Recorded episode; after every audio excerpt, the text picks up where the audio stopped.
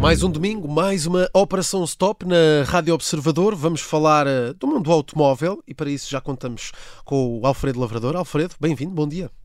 Obrigado, Miguel. Cá estamos nós. Vamos voltar aqui ao tema dos híbridos e dos plug-in. Vamos olhar aqui para uma luta que começa aqui a acontecer. Já informámos que à medida que os motores híbridos plug-in eram alvo de críticas, as marcas tinham começado a apostar em mecânicas híbridas. Alfredo, agora afirmas que há cada vez mais marcas a privilegiar esta tecnologia? Exatamente, Miguel. Como nós já temos aqui, como tu bem recordaste, os híbridos começaram por ser uma moda imposta pela Toyota, que democratizou esta solução a partir de 1997, com o Prius. Tu se calhar já não te lembras, mas foi o primeiro grande carro, o grande carro no sentido de ser vendido em grande volume, com uma mecânica que ainda hoje a Toyota utiliza na maioria dos seus modelos. A questão é que se durante anos a Toyota batalhou sozinha em defesa desta solução, agora ultimamente juntou-se, e quando digo ultimamente, estou a falar nos últimos meses, juntou-se a esta moda a Renault e a Nissan, que são, como tu sabes, marcas do mesmo grupo, a Aliança Renault, Nissan e Mitsubishi, e eles constituem o terceiro maior grupo europeu. Só que, nesta última semana, foi a vez da Peugeot, que é a marca europeia que lidera o grupo Stellantis, que é o segundo maior grupo da Europa, de maneira que, de repente, ficamos com o segundo maior grupo europeu e o terceiro maior grupo europeu a defender esta solução dos híbridos em vez dos híbridos plug-in. Muito bem, mas nesta luta entre híbridos e híbridos plug-in, qual é que é a solução final que oferece mais vantagens? E tu aí já te estás a meter por terrenos delicados. Não, sabes que a resposta não podia ser mais simples. Vamos começar pelo princípio. Para quem está mais fora da indústria automóvel, a diferença entre os híbridos, as mecânicas híbridas e as mecânicas híbridas plug-in, curiosamente não é muita, pois ambos têm um motor principal a gasolina, em alguns casos, muito poucos, é a gasóleo, mas para facilitar, vamos só falar dos motores que são a gasolina, que, por sua vez, esse motor de combustão é ajudado pelo motor elétrico para reduzir os consumos e as emissões, etc.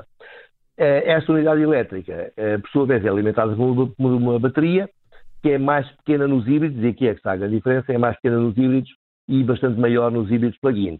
Essencialmente para ajudar o motor de combustão durante mais tempo, ou permitir circular entre 50 a 80 km, consoante dos modelos, em modo exclusivamente elétrico.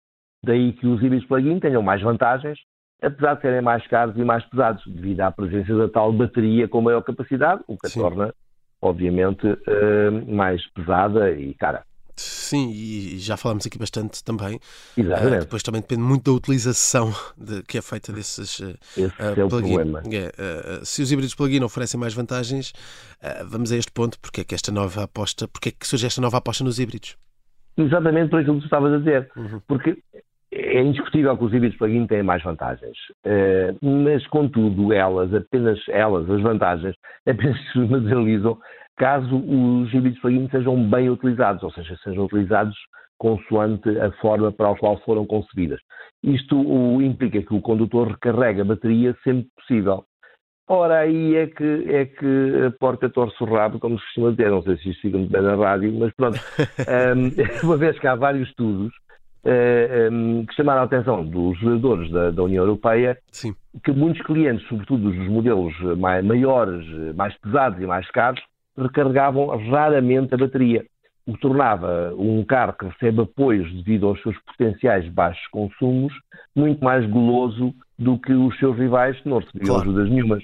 Claro. Que é um contrassenso, convenhamos, não é? Isto levou ao fim das ajudas na Alemanha, que a partir de 1 de janeiro deste ano estes veículos deixaram de estar candidatos a receber ajudas do Estado, e isto é uma medida que promete ser apadrinhada pela União Europeia e alargada a mais países. Os híbridos, por outro lado, permitem a quem deseja um veículo com motor de combustão reduzir os consumos e emissões, ainda que de forma menos evidente, é certo. Contudo, são mais leves, mais baratos, mesmo sem as ajudas estatais. Muito bem. E neste caso, todas as marcas utilizam a mesma tecnologia ou há diferenças entre elas? Isso é a parte gira. Sabes que a indústria automóvel é das coisas mais dinâmicas que existe, e daí a sua beleza, digamos assim.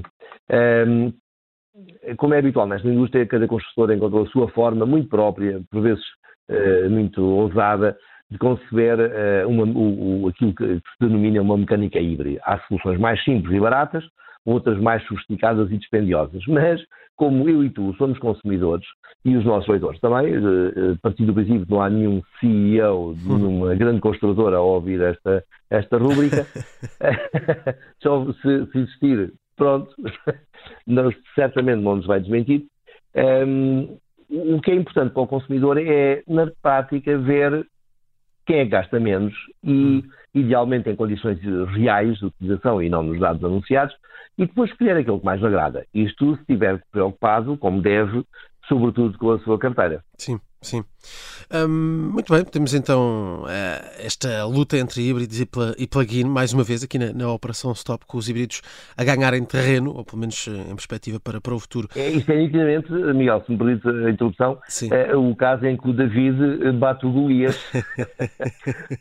Mas não muito... com aquela treta da funda e da pedra e não sei o quê, segundo traz a história, mas neste caso sem as ajudas. Mas muito devido à má utilização que estamos vindo a referir. Bem, temos que falar aqui também de um tema importante para os ouvintes da Rádio Observador. Fundamental.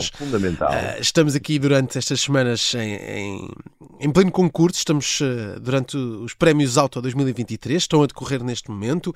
Para quem nos ouve, Alfredo, já se sabe, já falámos isto no programa anterior, há a possibilidade de ganhar um carro no valor de 16.687 euros. Em que ponto é que estamos? Como é que está a correr este concurso? Olha, está a correr lindamente. O nosso concurso, o Prémios Alto Observador, continua a avançar, como tu bem salientaste, e já estamos na segunda semana de votação, onde desafiamos quem nos ouve a escolher o melhor entre as novidades lançadas no mercado em 2022, com preços entre 30 mil e 40 mil euros. Se bem te recordas, na semana passada, em que votávamos a primeira categoria, os preços iam de 0 a 30 mil euros. Esta semana volta-se a segunda categoria, onde há 10 modelos a concurso, a maioria dos quais são SUVs, que é, convenhamos, aquele veículo da moda em que os europeus e os portugueses em particular, mais gostam. E o que aconselhamos é os nossos ouvintes a visitar o site observador.pt, ler o regulamento e votar numa operação que, no máximo, tarda cerca de um minuto. E se não votou ainda, e isto é a novidade este ano, uma vez já vamos na sexta edição do concurso, se não votou ainda nos modelos da primeira semana, logo da primeira categoria, nada está perdido, continua a poder levar para casa o Toyota Yaris 1.0 Comfort, pois este ano pode votar nas categorias anteriores, sempre que o desejar. Se está no maior número de vencedores das novas categorias, pode até ser o carro que o Observador oferece, e é sempre bom recordar, como estamos na sexta edição do concurso, a contar com esta já entregámos mais de 100 mil euros de automóveis novos, o que para nós é um prazer, e espero que os nossos leitores, premiados sobretudo, também seja. Muito bem, temos então um carro a concurso, Prémios Auto do Observador, Prémios Auto 2023, está disponível para participação ao longo das próximas semanas, e no próximo domingo voltamos a atualizar, voltamos a fazer aqui o ponto de situação sobre os Prémios Autos, não é, Alfredo? Exatamente, está combinado. Fica prometido. Não há mais. É isso mesmo, voltamos a parar o trânsito, voltamos à Operação Stop já no próximo domingo.